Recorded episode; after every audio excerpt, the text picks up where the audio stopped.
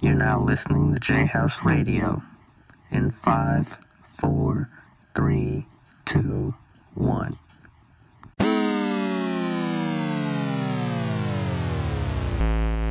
YB the gang, and you know them niggas booted up, turned up, piped up, plug. I'm back, baby, where the love? Where the love at? I'm back, baby, where the love? Where the love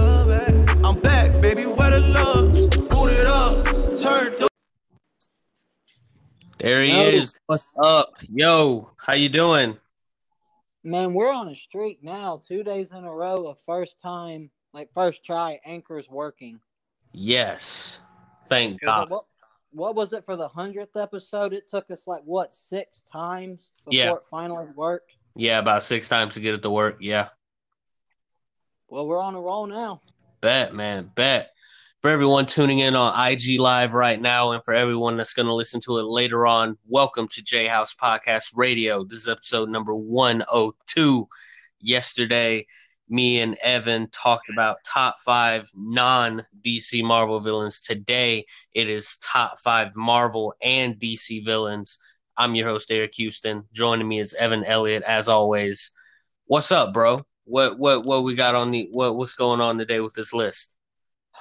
Well, I'm going to say this about the list. Yesterday, whenever I was making that list, I already knew kind of who my top five were. Right. It was just a matter of switching like four and five. I was thinking, but is it really that big of a deal between four and five? Because I already knew who my number one and two were going to be. Yeah. Um, but with this one, once again, I knew who my number one and number two are going to be going into it. Right. Um, and I think you do too, because we've talked about this before. Yeah. It's not on here. Yeah. If not, you definitely know who my number one is, but Yeah. you know, we're gonna save that till later on. So- um but three, four, and five were a bitch Yeah. because there was about nine villains that could have filled up those three spots. So there were six who I was like, my God, these are definitely in somebody's top five, but they just barely didn't make it in mine because there's only five spots. Right. So so question. Um with this top five Marvel and DC villain list, is this based off of strict criteria or or, or cause I based my list off of, you know, I didn't I didn't necessarily read all the comics. So I don't I didn't, you know, necessarily resonate with villains from comics. I only resonated with them from film. So my whole list is comprised strictly off of film DC Marvel villains. What did you consist yours off of? Mine was off a couple of things similar to yesterday, like, but with this one, it's kind of different because I'm a firm believer when it comes to movies, like superhero movies, a film is only as good as its villain. Mm. Because I can't think of a single uh, superhero film that I love where the villain just isn't anything special. Yeah, Like all my favorite films have, it's always because the villain. Well, I take it back because I mean Doctor Strange. I love him, and the villain in that one right. wasn't to me what I mean. I just love Doctor Strange. Yeah, Um, but but also actor performance, like just from an acting standpoint, how good did they do? Um, and then also, uh, the other two criteria is sympathy toward the villain.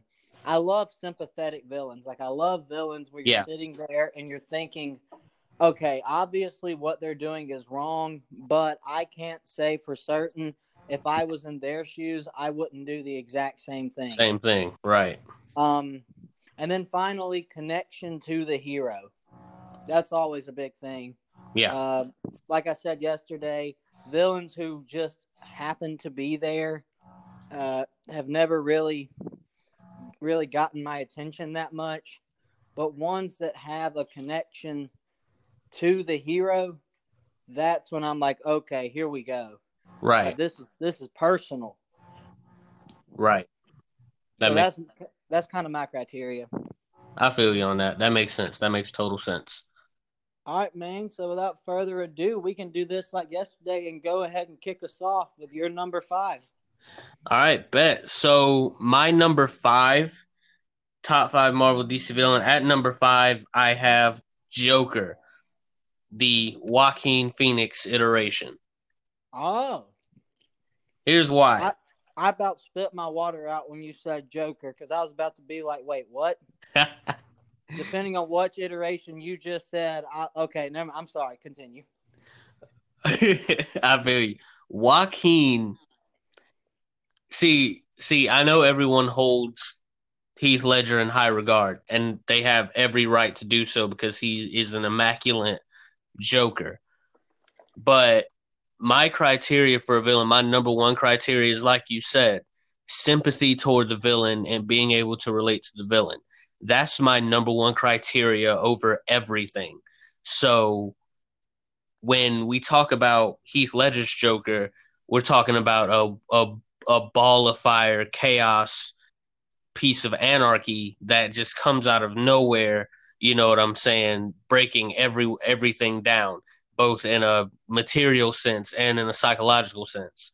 With and he just comes from nowhere. It's like you know anywhere I roam, I'm there. You know, um, with Joaquin's Joker, I felt much more sympathetic toward him because number one, Joaquin bait this this version based um based this Joker on a mental health issue, on mental health issues and society society's treatment of said mental patients. And to me that just meant like especially and especially during the final scene that when when Joaquin won the Oscar for this I felt like there was so much tension in that room when he went up to walk on stage just watching it from from on live TV because like this was a movie that everyone wanted to shut down. They wanted to boycott it. You know what I'm saying? They. Well, hold on one second. Hold on. I just want to say this real quick. Oh, go ahead. Go ahead. Sorry to cut you off, and I promise I won't do it again. But I'm gonna correct you when you say everyone, because it's not everyone. It's see, and here's what gets me a little bit Uh huh. flustered, I guess, and frustrated is it's not everybody. It's a handful of sensitive SJW critics who, for Right. whatever reason, believe they have all the power. Like every time I've ever read an article about you, the internet is upset or Twitter is upset. Every time I've ever read that, it always boils down to about five losers who have a combined Twitter Right. uh, Twitter following of their mother. So, I mean, the Okay. majority of people wanted to see this, So okay. and the box. Okay, I'll take that correction. That's right. I'll I'll take that correction. I stand corrected on that. I'll rephrase that statement. It was a handful because we did, and we did talk about that on um on one of the podcasts because you voiced your frustrations about the SJW movement. You voiced your frustrations about how toxic they were, and so yeah, yeah, you're definitely Wow. right about that. Um, I stand corrected on that. A handful of people wanted this wanted Joker to be shut down. They wanted to boycott it. And as you stated, the results still, you know, the results still showed that it was highly successful and everybody wanted to see it. And I think part of that boils down to being able to tell a serious a serious message. This was if mental health is which it is, it's one of the biggest, you know, social issues and issues period in America typically issues that people don't want to address because it it holds a lot of weight and it's heavy. It's something but it's something that you can't just sweep under the rug. So to have Joaquin address that in this version of Joker, especially with the final scene with Robert De Niro, who's also awesome in the movie, um, you know, talk about how, you know, y'all treat me like dirt. If it was me lying on the street any other time of the day, you guys would run all over me and wouldn't care, you know, but because I killed um, you know, two or three frat boys who worked for Thomas Wayne because they were being douchebags and treating me wrong because I was wearing a clown suit. I mean, that's that's the hypocrisy in itself. And it's sort of like it's it's very similar to a lot of the situations that, you know, that we're facing now with injustice in the system, with people being treated wrong, and then everybody wants to act surprised when someone retaliates. You know what I'm saying? So like when Joaquin acted that frustration out through Arthur Fleck when he voiced that frustration out and then it just finally exploded and led to him killing that right there was that crowning moment where I'm like, yes, somebody went off on people. They went off, you know what I'm saying? And it was basically a two tone message to society saying, hey, this is what happens. You know what I'm saying? Whether you want it to or not. It, it Yeah, was a bit big extreme extreme example, example you know factor that into schools you know and i know this is heavy but i mean when we talk about school shootings and when we talk about kids being bullied in school a lot of that is coming from them you know not only being in this social media world where everyone has something to say and especially if you're using social media to you know feel good or boost your popularity whatsoever. If you got people commenting on your photos, calling you a loser, blah blah blah, having lack of followers, so called, and you know the cyberbullying that goes on. That can take a teenager with a not so stable environment to a very dark place. Oh yeah, and Yes. Joker definitely nailed that message. Um, I will say this real Yeah. quick about Joaquin Phoenix in that film. The the scene in that film that really got me and had chill bumps. Like I, I had like every hair on my arm was standing up, and I was just in shock. Was Yeah. was the uh, stair dance scene. And the reason for that is not just that Joaquin Phoenix is an amazing dancer, which he is, and it's not and it's not just that they played Yeah. Rock and Roll Part Two by Gary Glitter, which you know even though he's a pedophile, that's still Yeah, that's still a legendary track. It was everything that went into that. Like that dance right there was right. I'm done caring. Like I have no humanity left. I have no shits left to give. Like I'm about to go on Arthur. Like I'm about to go on the Murray It's going down. show, and it's going down. And then later on, he literally laughed and taunted as two Yeah. police officers were pummeled to death. Like that scene right there, I was like, okay, yeah, my sympathy for this character is kind of gone at this point, which is good because you don't want to feel sympathy, Yeah. like too much sympathy for the villain. Um, bro, that's a great pick right there. He was awesome. Great was darn. Over Oh, to you. All right. Now mine. Uh, at the number five spot, and I told Yeah. you that I did a coin flip over this one, but I kind of made some last minute changes, and Yeah. this character wasn't in the coin flip. Um, it's it's kind of a long story how my final list came out because it could change at any moment. Yeah. So I'm just gonna say it as I have it right now. Um, at number five, I've got Michael B. Mm. Jordan's Killmonger from Black Panther. This, let me say, going into the film, I knew absolutely nothing about Black Panther. Like I'd seen him in Civil War, and I thought, Yeah. man, this is a really cool character. I like him. And even though Chadwick Boseman was amazing in Black Panther, uh, Michael B. Jordan absolutely stole the show with this character. And to me, he's one of my top five favorite MC or top two actually favorite MCU villains. Simply because you talk Mm. about feeling sympathy for a villain. I found myself sitting there the whole time, like, wait a minute, who am I Right. supposed to be pulling for? Like, like I'm at that point because there were a couple of times where uh, T'Challa almost came across as self righteous whenever he told it, whenever he gave, uh, because Killmonger was talking about, you know, we're Wakanda, we have all this Yeah. uh, technology that can help the world.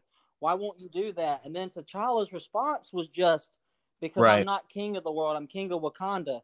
And I was kind of like, well, damn, T'Challa, that's kind of, it's not really a sufficient answer there, buddy. That's a. And then, you know, later on, finally, he just kind of snapped after he straight Yeah. up whooped T'Challa in that fight.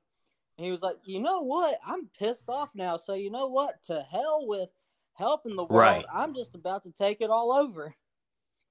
Which at that point, it's like, okay, Yeah. now I'm back on Black Panther's side. But prior to that, I mean, God, he was just an amazing character, an amazing villain who you definitely felt sympathy for. And one thing I told you that I loved about this film is it was a Yeah. political movie done right. Because it really didn't shove one agenda Right. down your throat. It presented two ideas. And it, I thought it was a beautiful thing because watching T'Challa and Killmonger was kind of like Martin Luther King Right. Jr. versus Malcolm X, where you had, you know, the Martin Luther King style of the civil rights movement, which was we're going to love our enemies because love overpowers hate. Well, then you had the Malcolm X version, which was, Yeah. look, man, love will only get you so far. If somebody, if somebody fight, right, put yeah. their hands on me, I'm killing them. And that was kind of the message there in that film. And man, Killmonger, that was an amazing performance by Michael B. Jordan, who's he's coming up big time. Like Creed, and then this, like he's Yeah. he's coming up. Like he's gonna Yeah. be big. for sure. Love Michael B. Jordan. Yeah, for Yeah, sure. I, number five um, there. I'm Michael B. Jordan is like, like I like right when I thought like when we talk about like African American actors, especially, I'm like, who's gonna like, who's gonna like fill like Denzel's shoes? Not necessarily fill his shoes, but like wear some other big name. Yeah, I, I'm not. I'm not saying he not not a comparison. I'm saying as in like you know where some other big name black actors that are coming, and then you know we got John David Washington, who's that who's uh who mixed it up with Chris Nolan for Tenet, which I'm excited to see, which is uh which is uh Denzel's son. Um, so Michael B is definitely already up there for me, man, and that was a good pick. That was a very good pick. Number All right, man. four, Number four. Who you got? Harvey Two Face from the Dark. Yes. Here's why I have him at number four. I'm a stickler for sympathetic villains. Almost, and you could say that everybody on my list I am very sympathetic for. Um, Two Face was just, I mean, you talk about a knight in shining armor. You talk about someone who did it by the book, someone who always did it right the epitome of what Gotham's justice system should be like. The the spitting image, I would say, of what Gotham's uh, justice system should work like. You know what I'm saying? Being a being a prosecutor, being a lawyer, the way he handled the Falcone family in the Dark Knight, the way he, you know, was smooth and just maneuvered around everything and was aggressive. He went after every he he even had a stigma, not a stigma, but like a sort of uh, untrust toward Gordon because he's like, you're out here working with all these cops that I investigated way back in internal affairs. And Gordon's like, look, bro, these are these are all the people I got to work with. And then Harvey's like, I know you're working with Batman too. I want I want I want your trust on this, you know. So he's like real heavy on bringing everyone to accountability and making sure everyone does their job to make Gotham City a better place. And I think that is just before I move further, that's just the most amazing thing ever about Harvey Dent, especially in a hellhole like Gotham. So when he loses everything, when he loses Rachel, you know, and that's and that's I would submit to you that that's a top three most iconic line of all time when he talks to Bruce. You either uh, die a hero or you live long enough to see yourself become the villain. And I was like, wow. I'm Mhm. talk about foreshadowing, Talk right? about And. I think that honestly, sometimes I wish that Harvey would have died right then and there and Rachel would have got saved. Sometimes I, I wish that that would have been the case because the situation was so tragic. But when we talk about what's up, Chris? Thanks for joining. When we talk about living long enough to die a hero, or I mean, living, uh, dying, little tongue twisted. Um, when we talk about that phrase, you know, that can backtrack across to a whole bunch of other things as well because if you achieve absolute power and you get everything done eventually you're going to become the villain. You can apply that to anakin. If anakin would have died in the clone wars died a hero we would have never seen him become darth vader. He lived long enough to become a villain. And i i just think that when joker manipulated him and put his put his um put his mind like in a hole I just think that that was very iconic, and it and when he turns to Two Face, it because you know me, what you know how I feel about Batman, you know how I feel about him, uh, you know, and his no kill rule because I'm a Punisher fan. Yeah, Yeah, I you're wrong about it, but I know how you, you feel. say so. I mean, you know, I'm more of a black and white kind of guy, more direct justice, you know, you're gonna pay kind of guy.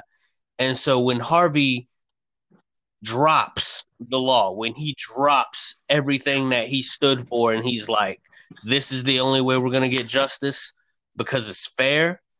I'm like, wow. I did. I mean, I couldn't. I couldn't feel any more sorry for him than that. So, you know, he feels he's victimized. He's the one who lost everything, and I did, and he did it the right way. I did everything I could, and I still lost. Why was it me? And Joker proved his point that even the best of us can fall, which even applies to Batman. Even even Batman can. I don't care how they write him. I don't care what. I'm trying, Let's man, but it's hard. list, Okay, I'll stay on the list. Stay It's hard to do, man, because Batman is the most. Ooh, ugh.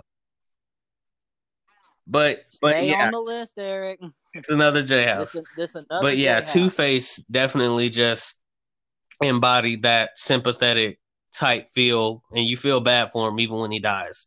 So that that that's that all in all is why I put Two Face at number four.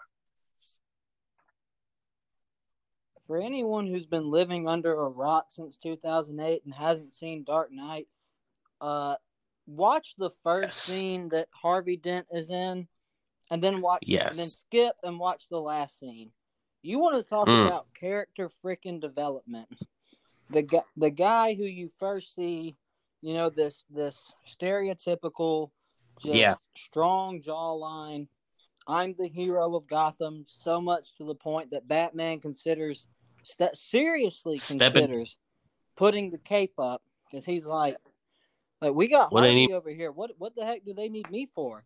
Not only that, this guy has Right. a face, someone they can believe Right. in. This is awesome. And Joker sees that. You thought, like, yeah, right. "You think that's what you got. But that Uh-huh. Aaron, here's what's so sad about Aaron Eckhart. He'll never get the No cap. recognition he deserves for that movie.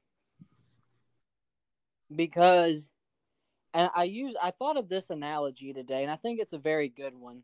I call him the George Harrison of Explain. of superhero movie villains. Why do I say that? Because George Harrison, whenever the Beatles broke up, he released some pretty good tracks, and everybody was like, "Whoa, this guy's really good!" And he had a lot of Right. great song ideas for the Beatles. But why were why weren't they released when he was with the Beatles?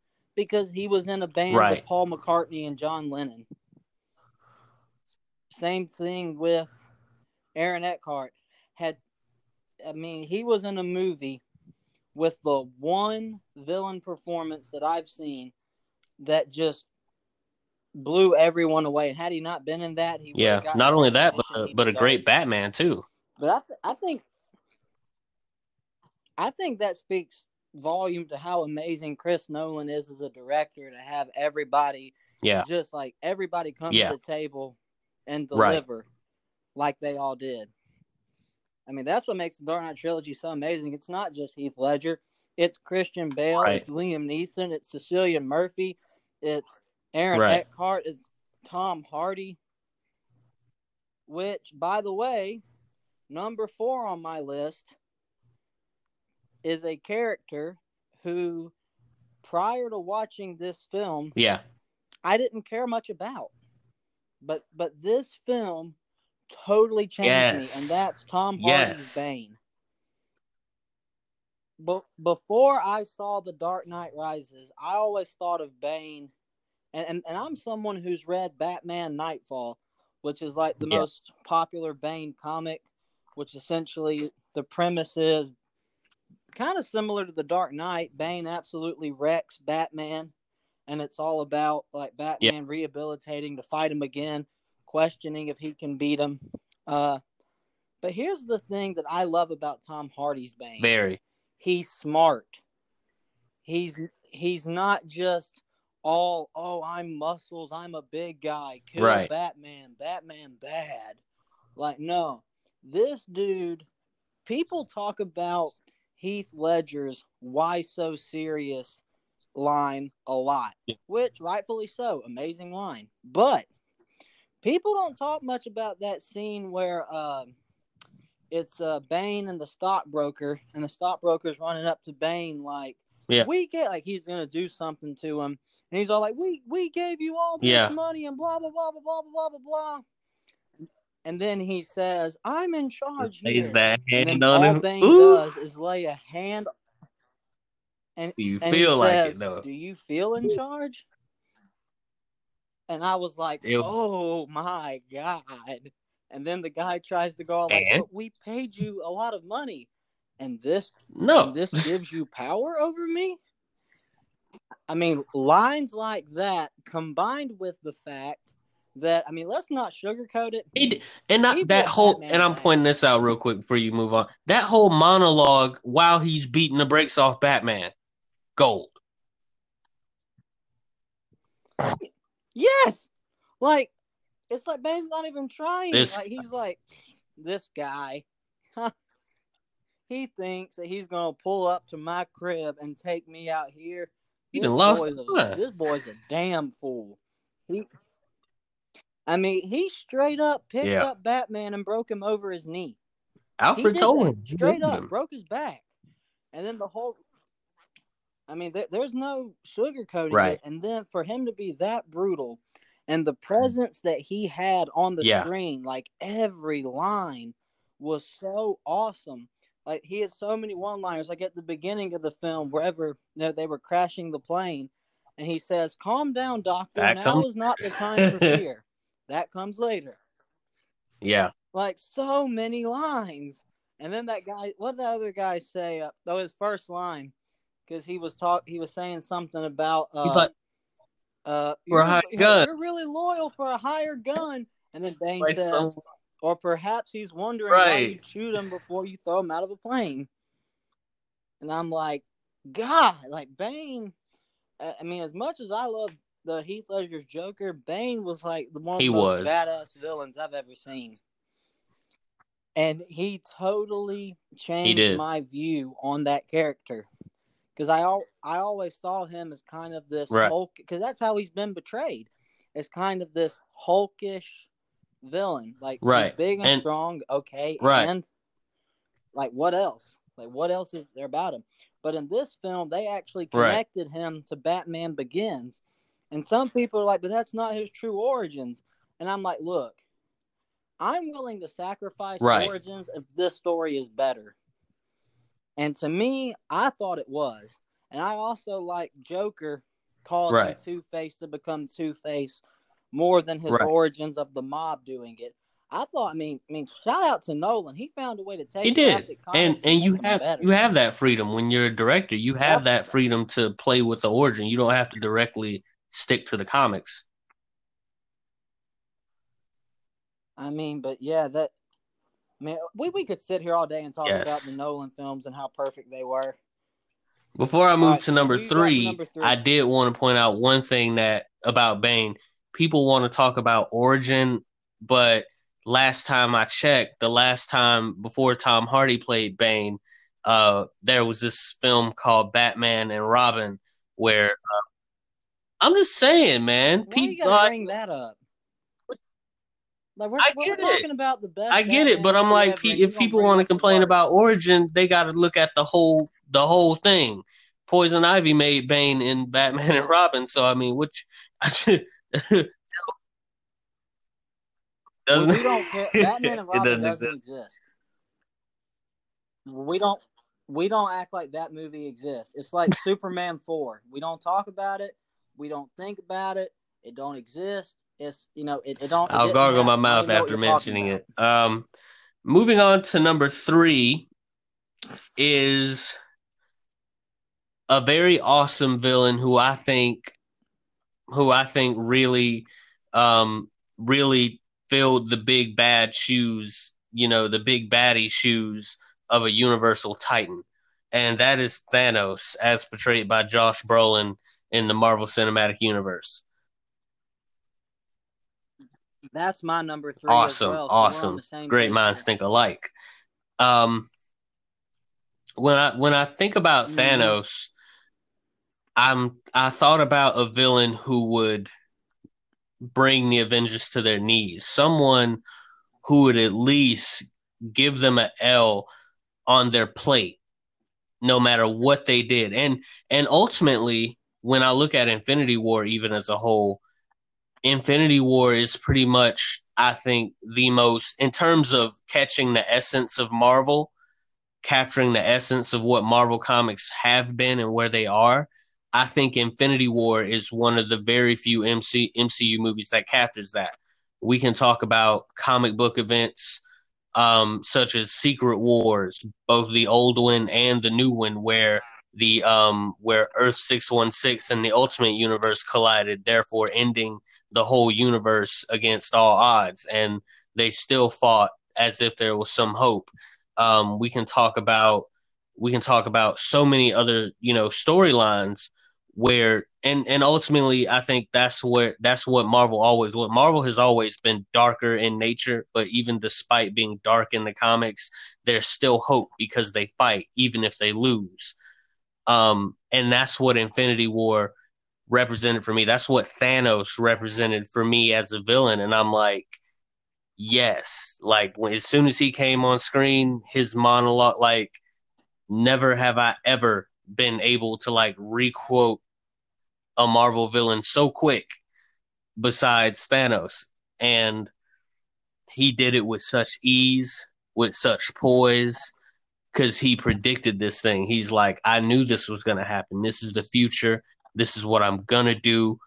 And it happened. You know, talking to Doctor Strange, Doctor Strange is like, Oh, yeah, what are you going to do after you've completed all this? And he's like, I'm going to rest. I'm going to sit down and I'm going to watch the sunset on a grateful universe. And what's really scary is that a lot of people won't recognize it, but Thanos really comes from a, a true place with his intentions when he's talking about wiping out half the universe in a in a in an attempt to sustain life. You know, you start thinking about and, and it's evil in that nature too, because you start thinking about overpopulation of Earth. You know, there's like eight billion of us on this planet. You start talking about overpopulation, people in power. What do you think corporations would do? You know, when they talk about maintaining the um the population, how do you know that they're not like you know? And I'm not saying they are. This is just banner. How do you know they're not like secretly you know somehow um you know knocking off the population through food or whatever and blah blah blah, which is what happened in Logan as well. Um, to um to the mutants, the the way the mutants were wiped out after the after the um after the accident that wiped out the, all the X Men, the government started putting mutant gene killers in the food, and that's how, that's what wiped out the, the the mutant population. So it's not a far stretch to think about what Thanos, where Thanos is coming from when he talks about, you know, um, when he talks about controlling the population, and I'm like, wow, that's real.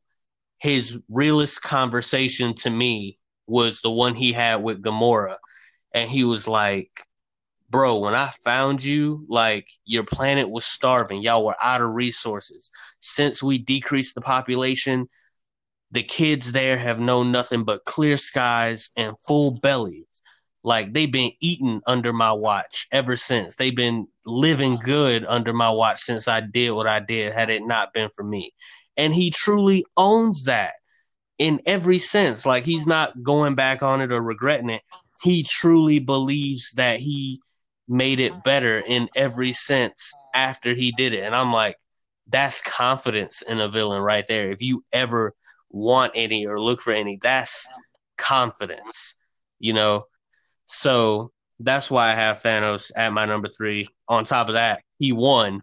and then they had to come back and try to reset the timeline. And he's like, bro, y'all couldn't live. Y'all, y'all lost, bro. Y'all couldn't do it. So y'all had to come back and mess with me. Um, and plus he's a big, brooding, tall villain who's mean. He fights like it in Endgame. He beat the brakes off Thor, stomped on him, got he was just physical. So like he's every bit of that villain, both physically and psychologically.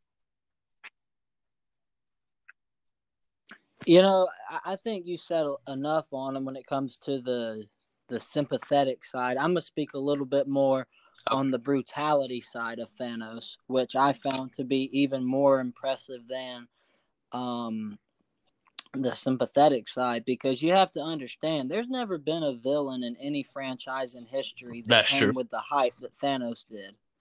There's ne- there's never been a vi- like there's been some superhero films where you'll maybe you'll have one possibly two films where it's kind of teased that someone's about to show Yeah. up like the big bad boss but in the case of Thanos man we're, we're talking like Yeah. 15 plus movies we're, we're talking like everything was building Yeah. toward this one moment so and we kind of got we all got the sense okay we're heading to an epic showdown but what possible villain is there that will go not just toe to toe to the avengers but push them to the limit Right. like we've never seen Mm. enter thanos and He did. my god did he deliver because if i if memory serves me right there were not a lot of moments in infinity war where i even got the hint like oh well okay well with the exception of Right. thor's axe that was about it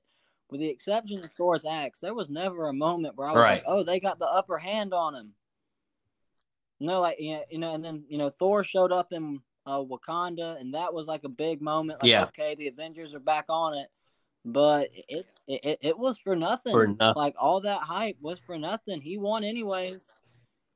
I mean, this was a guy that was so bad he had Thor acting like a Right. little bitch in the Broke second movie. We're talking about the God of Thunder. You got the God of Thunder acting like a coward Right. after he already killed you. Now he'd already killed Thanos, but Thor was still Right. so scared to face reality. And then in Endgame, it's like, okay, this is the Yeah. part where the Avengers are gonna get him. No, the Iron Man, Cap, and Thor went three on one with Yeah. him, and one by one got their asses kicked. Even though there was that whole epic saying, "Oh man, Cap's got the hammer. He got a couple shots." Man, in." why why they do us like that, bruh? Looking back at it, why they do us like that? Cap was Like going ham. Like, like Cap was getting them with all the shots. It was like, "Oh heck yeah, Cap, Like, Cap's got the upper hand. Let's go, Cap." No. So uh, Th- it's Thanos. Like I, For a minute. forgot who he was dealing with for a minute. It was like no. And then man, but I guess it's because they wanted to tease Yeah. us for all the Avengers coming back.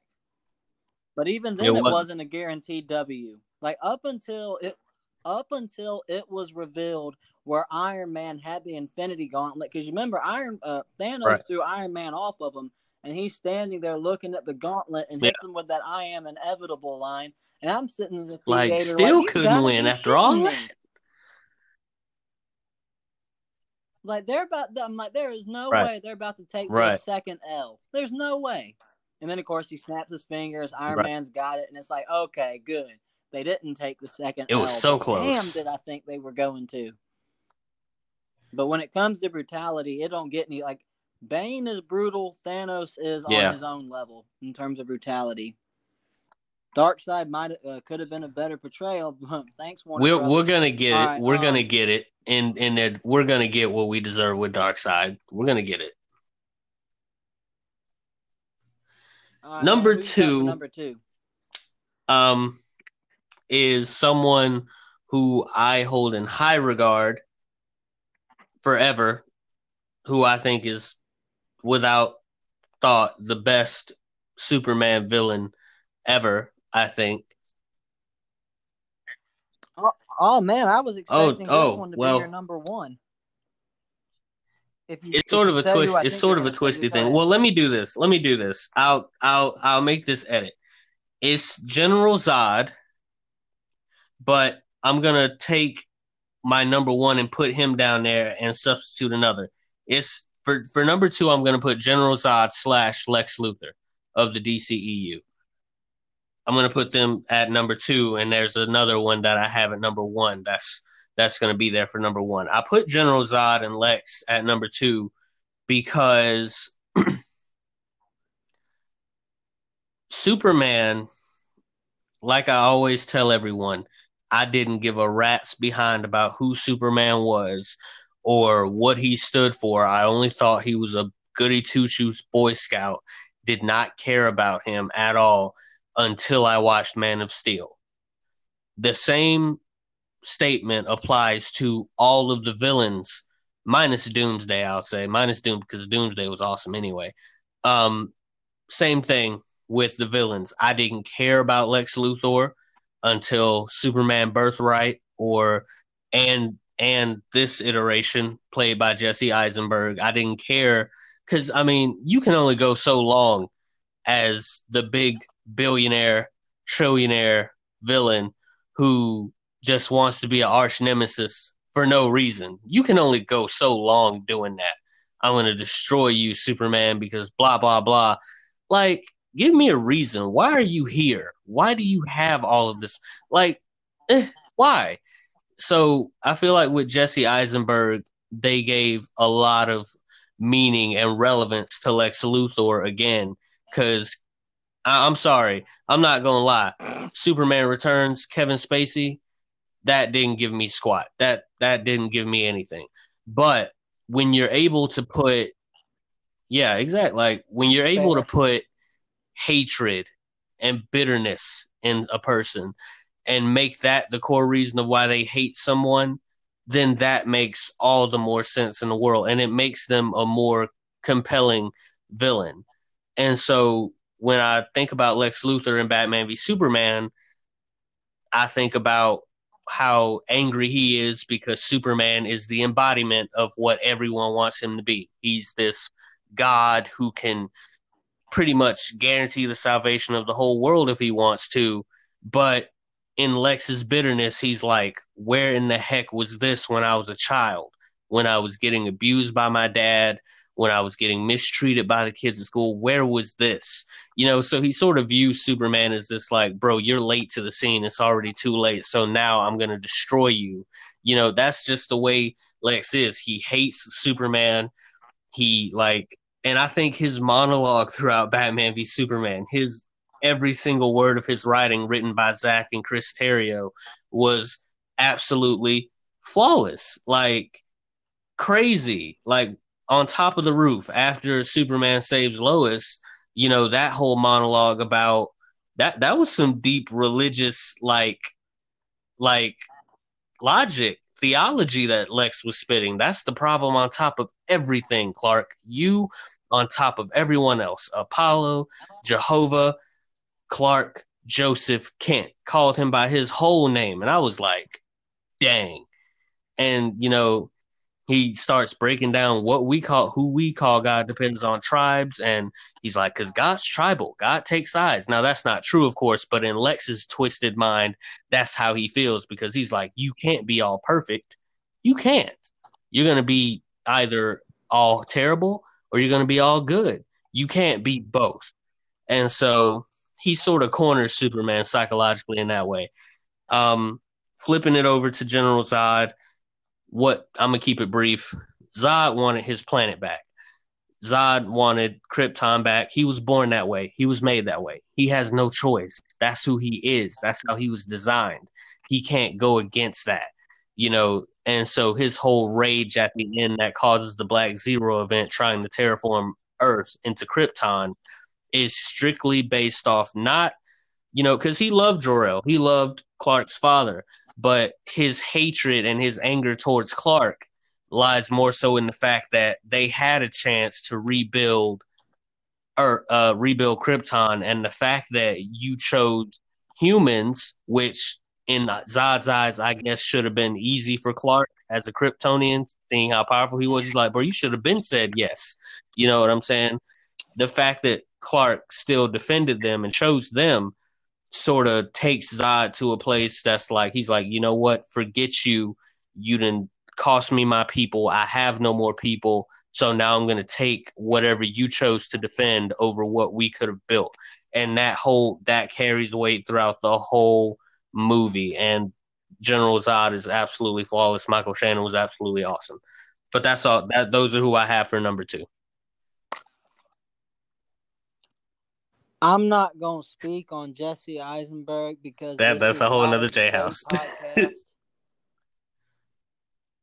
um, but I mean, how can you not love Jesse Eisenberg with his Oscar-winning line? You know what? Don't you start. Coming. Don't you Wow, wow. Oh, and oh, I forgot. I forgot. My bad. His best one at the very end. Ding, ding, ding, ding, ding, ding, ding. I forgot about He's that. coming. The bell's You're been rung. It All right, can't be but- unrung. You know this. Darkseid is coming, boy. Come on, man. Oh yeah, I was I was crapping in my britches. Yeah, that that's because they gave you Steppenwolf in Um, Justice League. Had it would have been Darkseid like it was supposed to be. Would have understood. No, no, I I, I was Wow. I, I was cringing Wow. in the theater. Batman v Superman. I was, but but on on I, I'll give you everything you said about General Zod. I, I'll give you that. He was uh he was one of those villains that Yeah. I legitimately felt sorry for. Um, and I honestly did not have the problem Mm-mm. with Superman killing Zod that so, that so Not at all. did. It didn't bother me as much. Um, because I mean, it was interesting to see that take on Superman of, all right, well, I guess I got to do what I got to do. I told him to stop. He said no. Hell with it. Um, but now when it comes to sympathetic villains, my number two in my eyes is the most sympathetic villain that Yeah. I've ever watched in any movie ever. And that's Alfred Molina's Doctor Octopus solid. Spider-Man 2. There there are so many reasons. See, when I first saw this movie, I was a little kid. Same. I saw it when it was Same. in theaters. I was like, I was young. Yeah. So I didn't remember much about him. I went back and watched it when I was about a couple years ago, and I was sitting there thinking, "Oh my god, how did I Right. not realize this movie was this good?"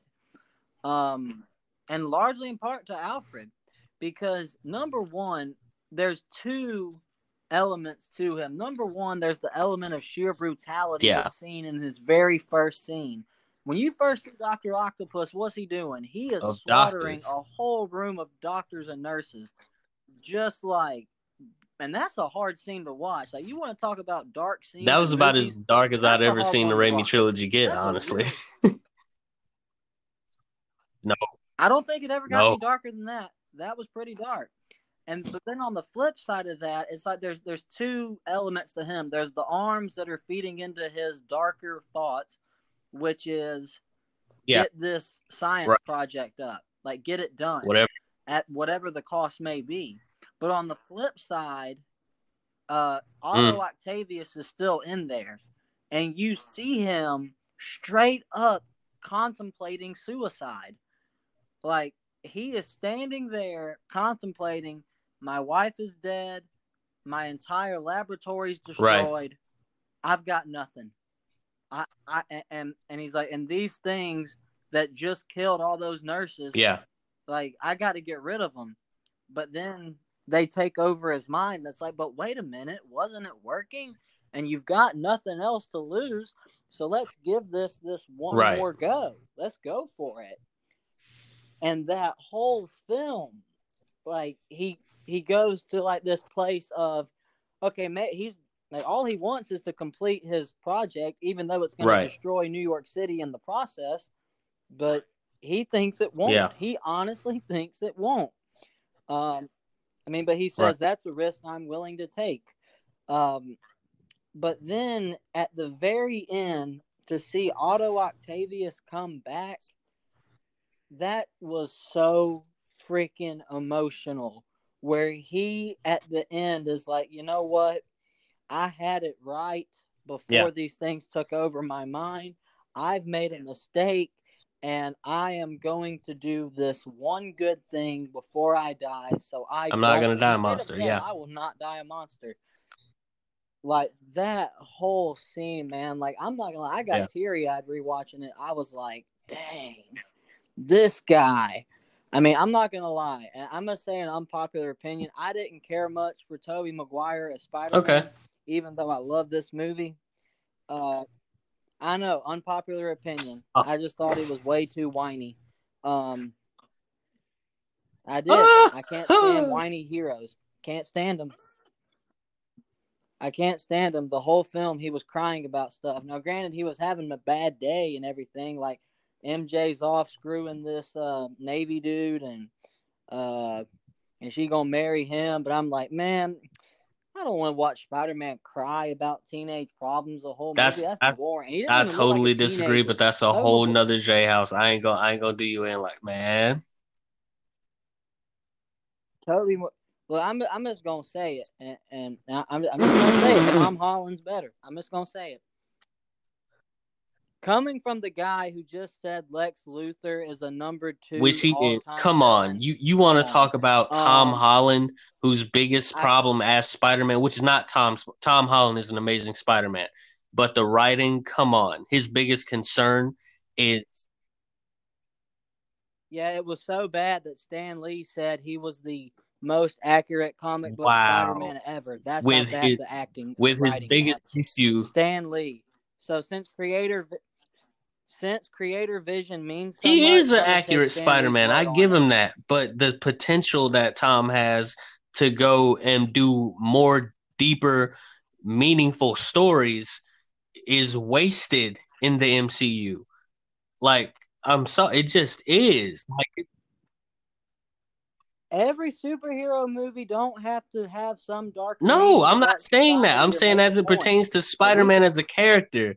In spite, you're talking about a, a guy who has to deal with his Aunt May, relationships, college, supervillains, at some points high school. That's a lot to deal with. Everything that Tobey Maguire and Andrew Garfield Spider Man pretty much dealt with. But then But Andrew Garfield didn't spend the He- whole films crying. he wasn't crying. How was he crying? movies. The whole time, that Tobey Maguire's got an annoying voice. I'm sorry, he just Oy. does. He gets on Oy. my nerves. Okay.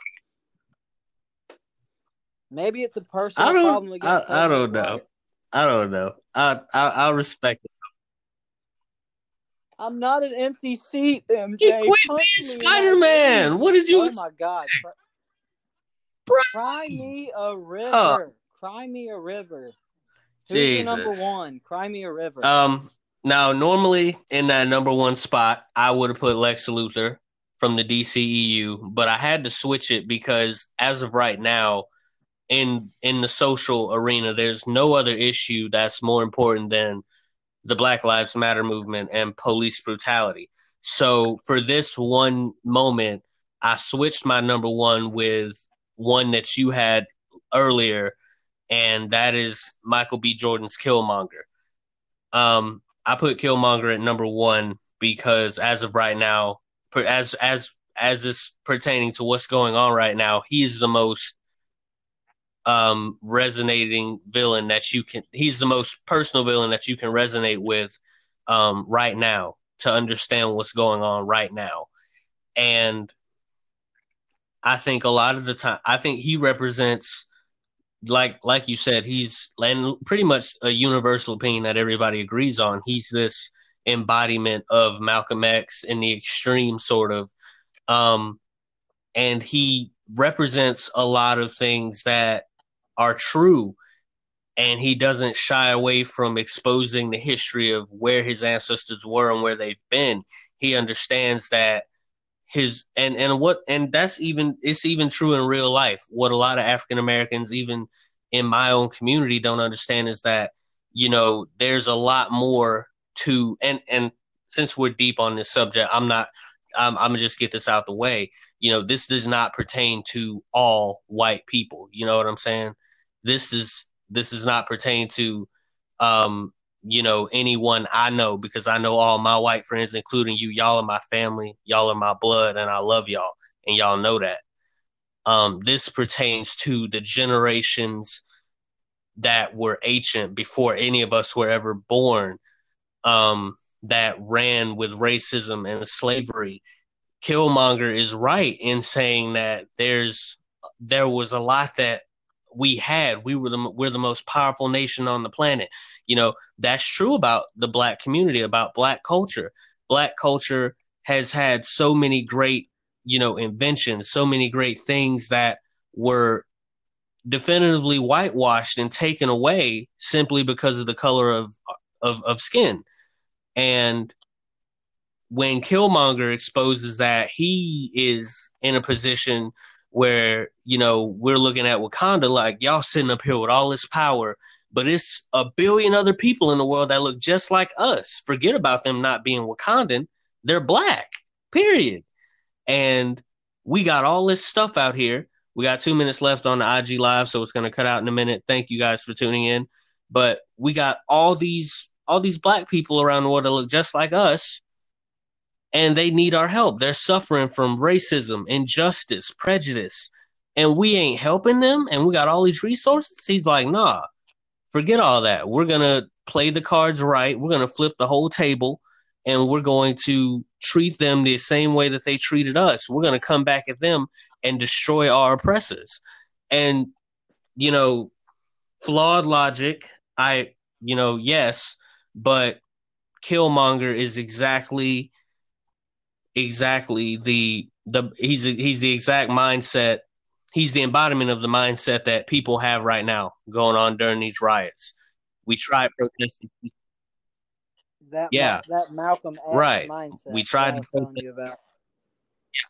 Which, by Yeah. the way, real quick to speak on this, uh, and, and I, I taught, and I think it's a crying shame. I told you that um, I didn't even know who Malcolm X was Right. until I was in tenth grade.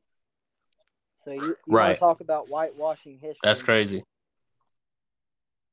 and it, and that was only because I I was still never taught anything about him. It was just Black History Month in tenth grade, and they said do a report on a famous civil rights uh, activist. Here's some examples on the board, and Yeah. it's the same four you ever Four learn about, them. as if there were only four. Uh, which who was it? Martin, uh, Rosa, Yeah. Harriet, and Frederick Douglass. I didn't want to do them four. I'm like, I've learned about them Yeah. four. That surely to God there was another one. Took a quick Right. Google search, Malcolm X.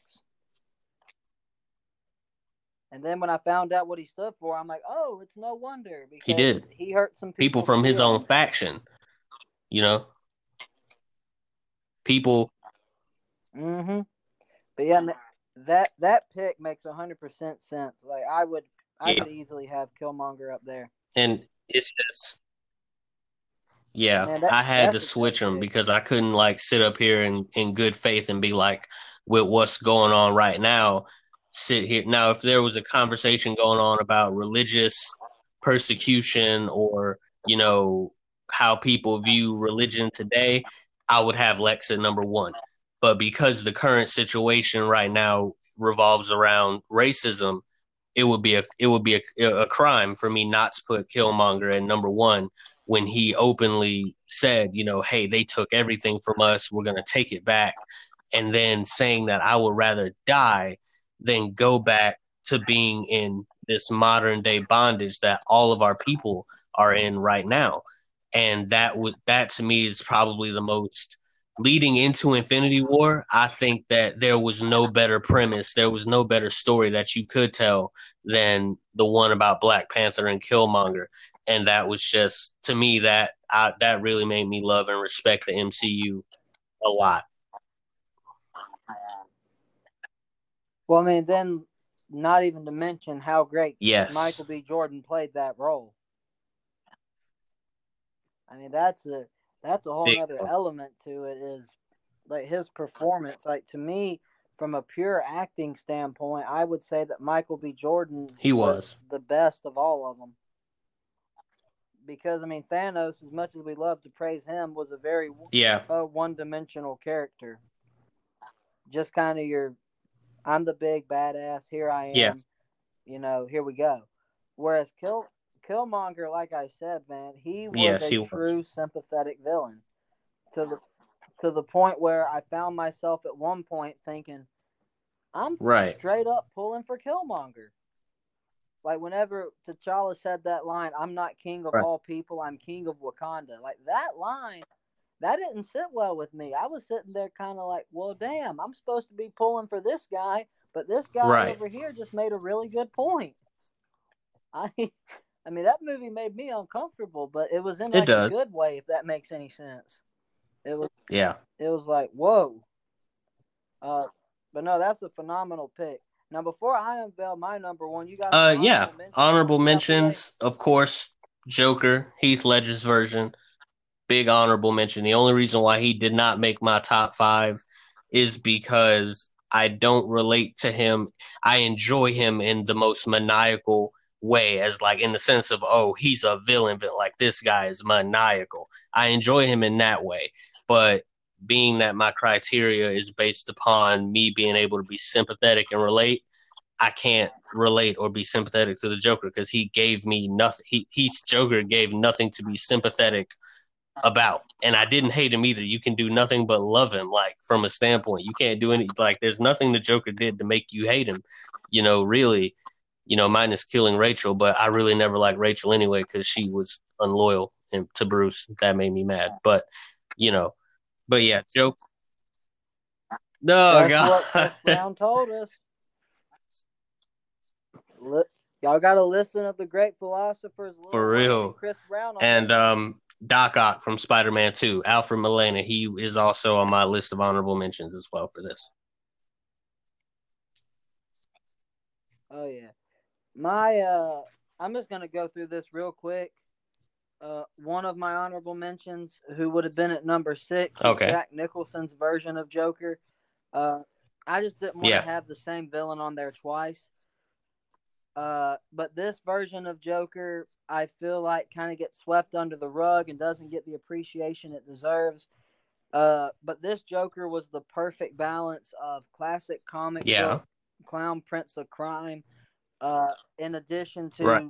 being maniacal uh he was able to perfectly balance both of those two out to the point where he's not like Heath Ledger who's way over here there's nothing funny about him but he's also not Cesar Romero where he's so goofy Right. that you can't even take him seriously um and then another honorable mention that I have for the list um see here who did I have oh uh What? Foxx's For real? Electro. I feel that's a good I that's a good mention. I actually, I really liked him. I wasn't as big on Dane DeHaan's new Green Goblin. He was good, but I don't know. I was just so overwhelmed by Jamie Yeah. I kind of felt like he was enough. Um, and then of course we ain't even gonna speak on uh Hans Zimmer's track Yeah. for Electro. The, I mean, like I sent you the other day, like, did he really have He to did. go that hard for a villain? Like, did, like, did he, I mean, dang, I wasn't ready for that in the theaters, man. He I was not freaking ready.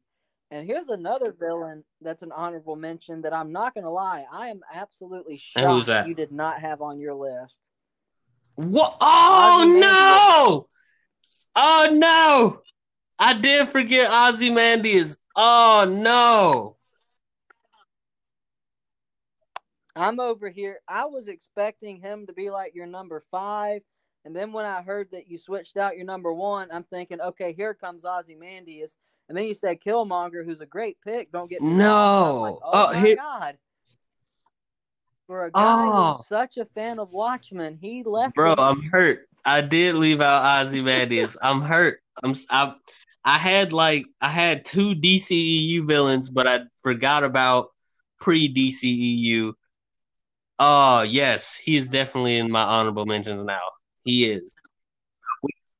I would have had. Dang, I'm shocked, man. I'm a little Oh, I'm disappointed, hurt. Eric. I'm a little Oh. disappointed.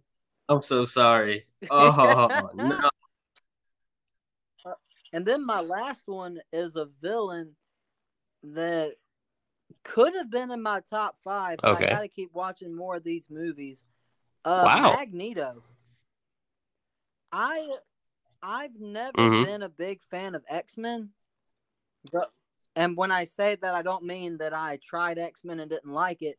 I just mean I was so caught up in DC Comics and Yeah. everything else and Harry Potter and Lord of the Rings that I just Yeah. never got to X Men.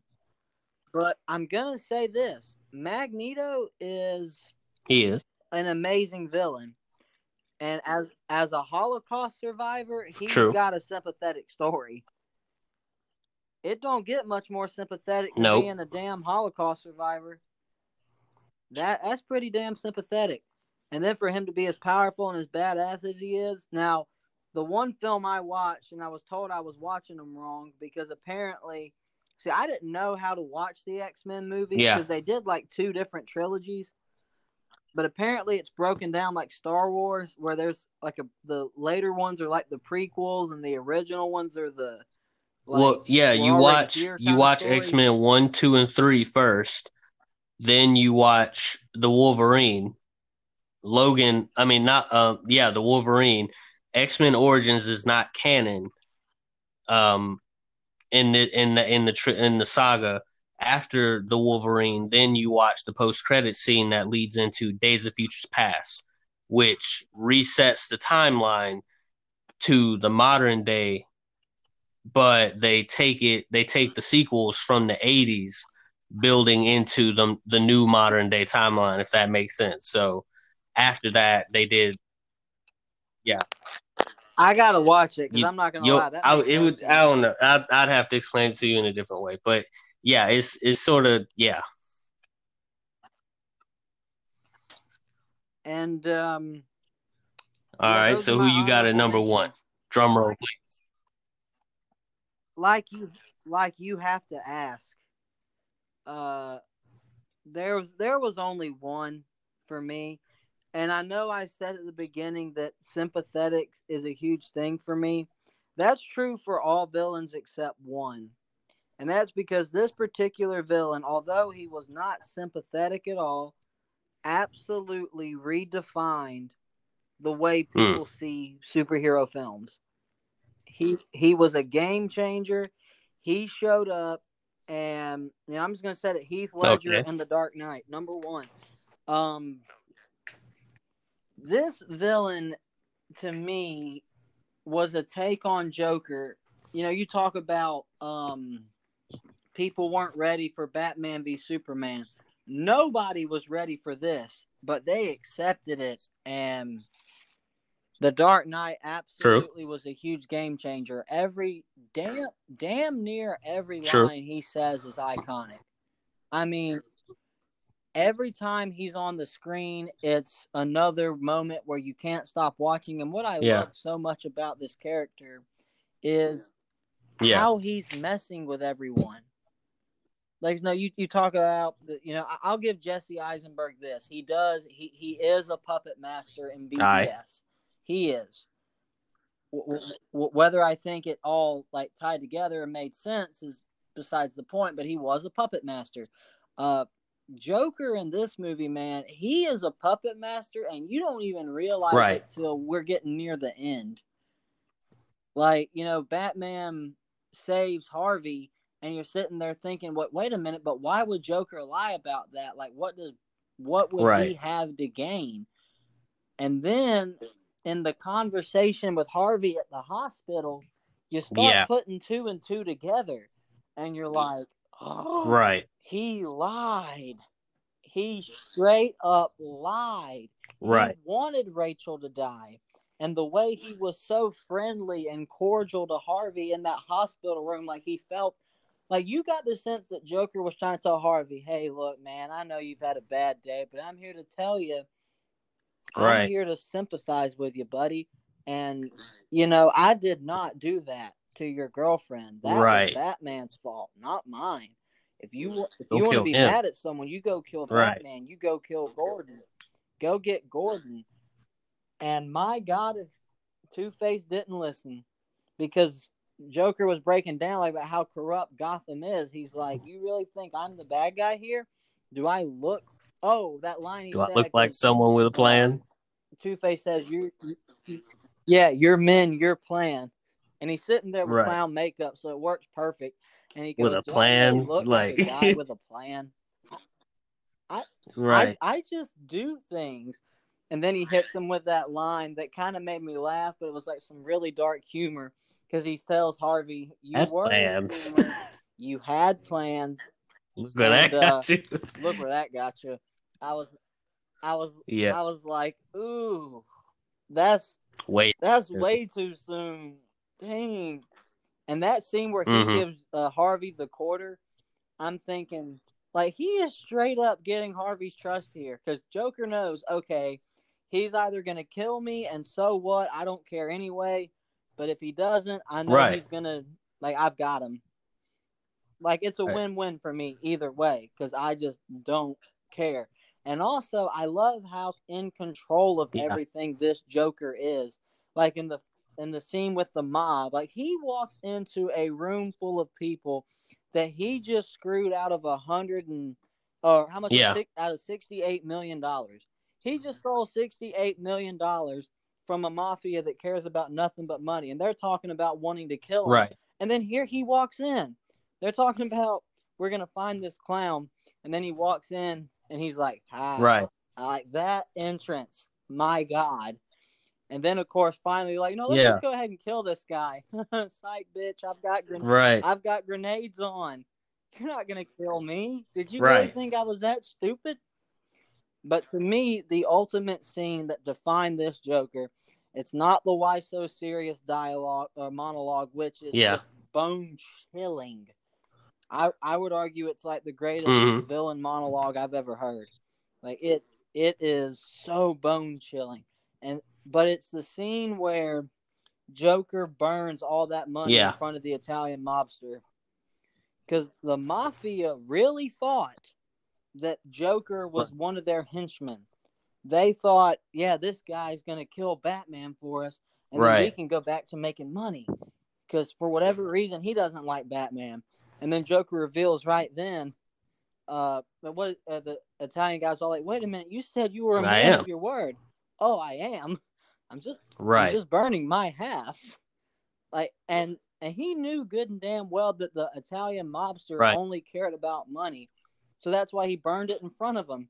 He's like, This is what I think about your morals, your mob. Right. This is what I think about all of you. You And- can and- all burn for all I ahead. care.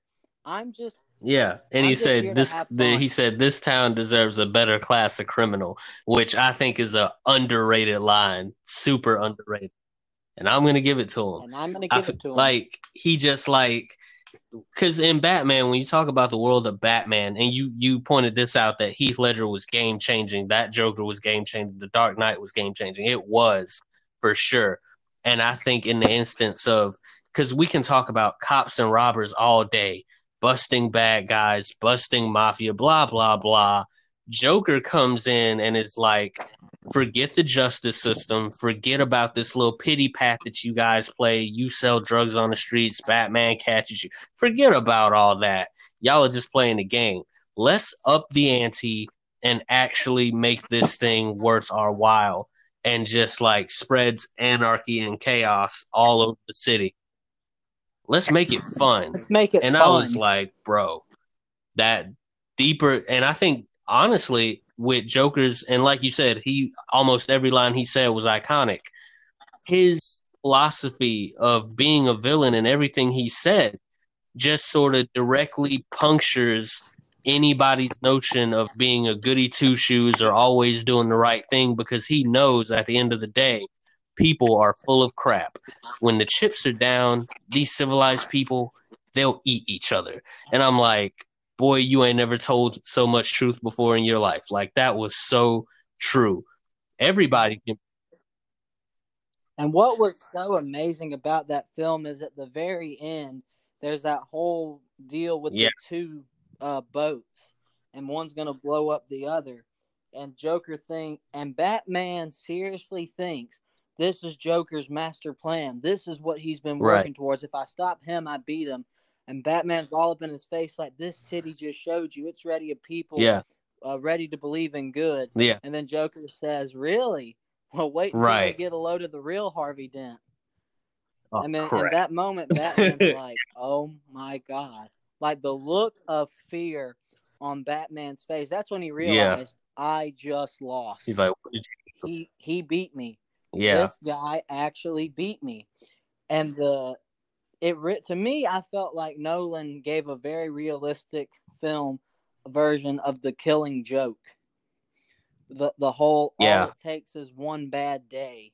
Everybody's one bad day away from being me. You think your morals are so Let's test them. yeah. All right, let's test them.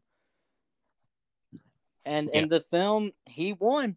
Harvey Dent, like I said, you know, you had him on your top five in the first scene. He's Yeah. fighting crime. He's Harvey Dent. He's this square jawed, you know, stereotypical looking good person. By the end of the Right. film, he's a murderous maniac who's who's telling the commissioner, "Yeah, I'm just going to go ahead and Right. shoot your son right here in front of you because I want you to feel what I did." And that, oh my god, and all because Right. of Joker. That's where we got. I mean, so yeah, amazing man, one. amazing fist. Re- Rest in rest peace to in Heath peace to Ledger, man. For real, like that was a great villain list, man. That was super awesome.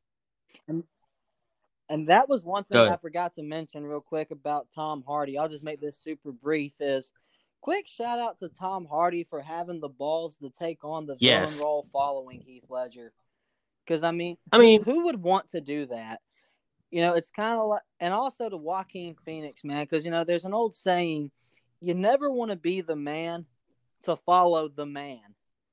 You want to be the man who followed the man who followed the man, because it's kind of like whenever Nick Saban finally decides, hopefully it's not soon, yeah, uh, to retire from Alabama.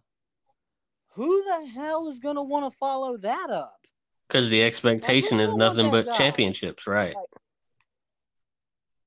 Yeah, well, and it's like, you know, well, I mean, just following up. My point being, the best to ever do it, or whenever Belichick leaves New England, like that's not going to be a job people are going to want. You're going to be like, uh, that's some pretty high bar. I'm Yeah. expected to follow right there. Um, but you know, to Tom Hardy and Joaquin, you know, they stepped up. Well, actually, Joaquin didn't follow Heath; he followed Say his know, name, the other guy. Jared Leto. Uh, that's not my Joker. Um, again, like Batman and Robin, Suicide Squad doesn't exist. Um, because those films are about as bad as the other. we'll we'll see equally. if they decide to do a different version of Suicide Squad. We'll see. Can't be Why not? worse. Why not? Like you, you couldn't make a worse film if you tried, man. couldn't make it worse if you tried. Amazing list, that's man. That was a great list. A lot of great villains. A lot of great. Same to you. What? despite Oh, oh, okay, okay. What- You want to throw shots? Okay. Okay.